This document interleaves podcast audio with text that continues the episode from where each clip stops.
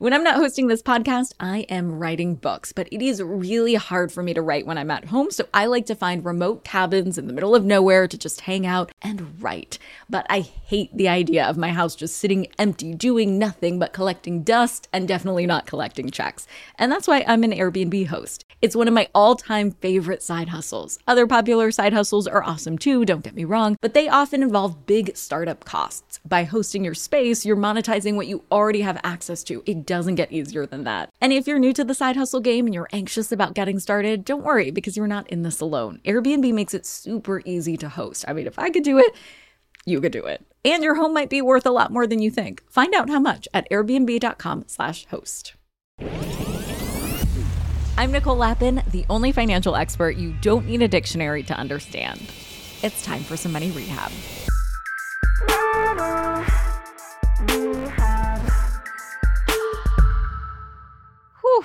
Holy business news weekend. If you were not glued to the headlines this weekend like I was, let me get you up to speed with the latest with Silicon Valley Bank or SVB. It, of course, made headlines as the biggest bank failure since 2008. But before we get started, I want to acknowledge that this is a rapidly evolving story. I'm recording this Sunday, March 12th, the night before it airs, with the most up to date information we have now. But I know there's going to be more information, of course, and more fallout in the upcoming days and weeks. So, there will be more to come. But for now, here's an explainer of what the heck happened, why it happened, and what is to come. So, interest rates are up.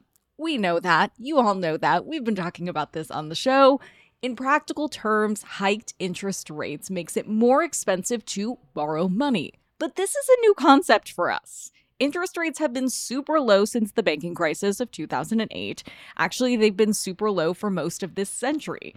And for companies, that means it's been a time of easy, easy money. Tech companies have been able to grow super fast because it's been so cheap to borrow money. But just like your credit card APR has gone up, so have tech companies' borrowing costs. So the venture capital funding faucet went from full steam to kind of a trickle. And with less VC funding, startups had to pull money from the bank. And by the bank, here I mostly mean Silicon Valley Bank. This was a serious shift in customer habits. At the same time, the math on various assets was changing as a result of interest rates going up. The way banks work is that they assume not everyone's going to take their money out at the same time. But because customers were drawing more heavily on their accounts than usual, on March 8th, Silicon Valley Bank sold $21 billion in bonds, mostly treasury bonds to try and get more liquidity. These were bonds that the bank had held for some time now, and they were earning about 1.8%. Currently, US Treasury bonds are earning over 3%. Now, if someone came to you and said, I have a used $100 bond earning 1.8%, or you can buy a new $100 bond earning 3%, which one would you pick? This is not a trick question. Of course, you would rather pick the new bond earning a higher interest rate, right? There's just no reason to buy that used bond unless you can buy it for less money than it was originally purchased for, which people actually do. And that is why bond pricing can be so hard to understand because it works like a seesaw. As interest rates go up, the price of the bond falls. And this was SVB's problem. If they held onto all of those bonds, they would have gotten all the money they paid for them, plus interest. That's how bonds work. It was a safe and sensible investment. But because they were forced to sell them early, they lost $1.8 billion. Now, you can't just go out and lose $1.8 billion in customer money.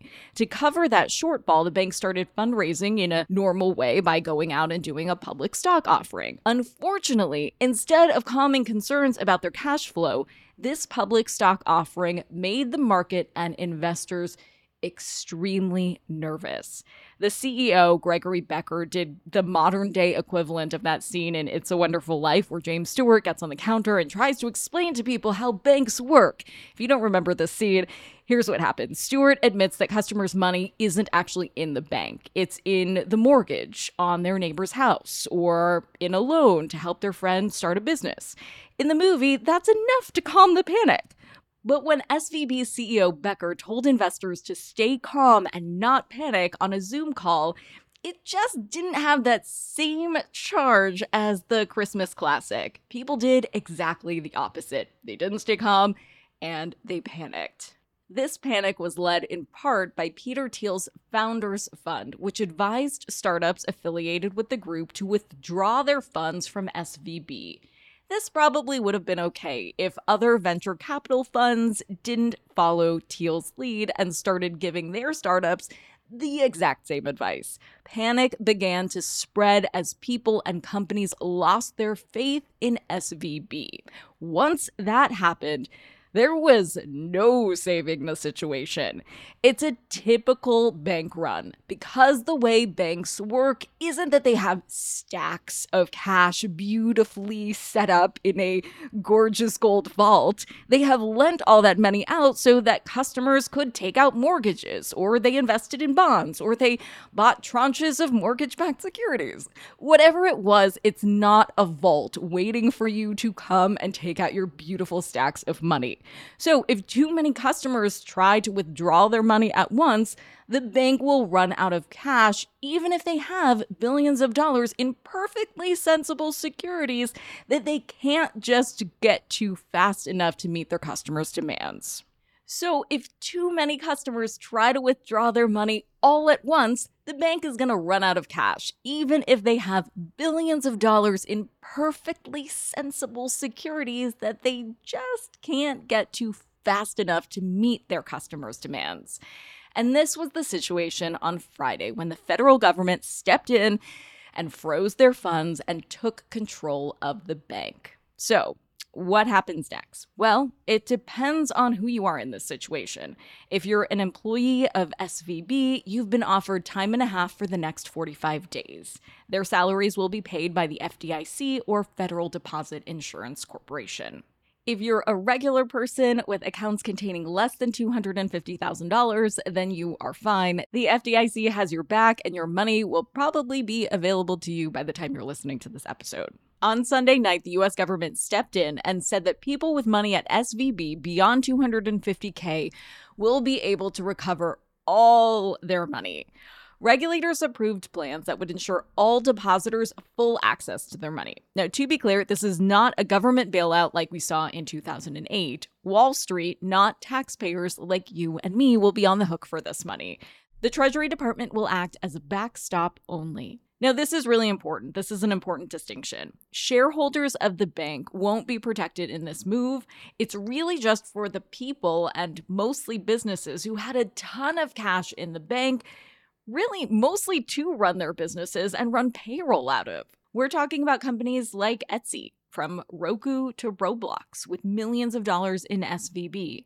They should all have access to their money today. I will say, I know a ton of people who had money for their companies in SVB, and this was as tense a weekend in financial circles for as long as I can remember. There were, I'm not gonna lie, doomsday vibes to say the least. Uh, I could not believe what I was hearing from some major founders and CEOs, what they were saying, what they were contemplating doing with their companies' funds. But again, all of this is averted. This move by regulators won't help company bond or stockholders, but it will make sure that all the companies can make payroll. This decision may have been largely motivated by the collapse of Signature Bank in New York City on Sunday. Fun fact I used to bank with Signature when I first started my business more than a decade ago. While most of Signature Bank's depositors were small businesses, about a quarter of their depositors were involved in cryptocurrency, and its collapse may be more closely resembling the failure of Silvergate earlier last week than SVB. Whatever the cause, three banks collapsing in one week is not a good look, and the Fed may be more inclined to react aggressively to prevent further disaster. Lots of exciting financial moves will happen from here. Uh, like hedge funds are reaching out to startups to buy their deposit claims for less than their value so that the startups can get a little funding and the hedge funds can try to recoup more than what they paid for the deposit claims as an investment. Anyway, we'll be digging more into that that and all the other tentacles of this story this week on Money Rehab and the rest of the shows on Money News Network. If you're following along with us on financial Twitter or elsewhere, just keep your spidey sense keen to spot motivations of why certain groups of finance folks or pontificators are saying what they're saying. Although there was a lot of money lost, there is a lot of money to be made from the aftermath of SVB. So chances are that's what's the motivating factor for a lot of what's being put out there. For today's tip, you can take straight to the bank. Do you have more than 250K in cash for yourself, your family, a trust, or for your business?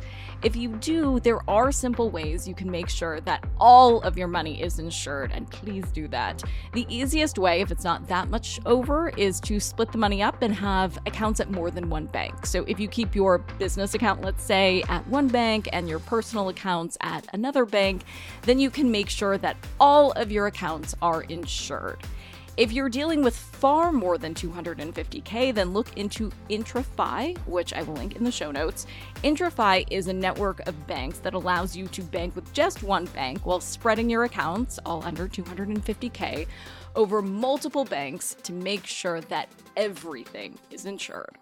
Money Rehab is a production of Money News Network. I'm your host, Nicole Lapin. Money Rehab's executive producer is Morgan Lavoie. Our researcher is Emily Holmes. Do you need some money rehab? And let's be honest, we all do. So email us your money questions, moneyrehab at moneynewsnetwork.com to potentially have your questions answered on the show or even have a one on one intervention with me. And follow us on Instagram at Money News and TikTok at Money News Network for exclusive video content. And lastly, thank you. No, seriously, thank you. Thank you for listening and for investing in yourself, which is the most important investment you can make.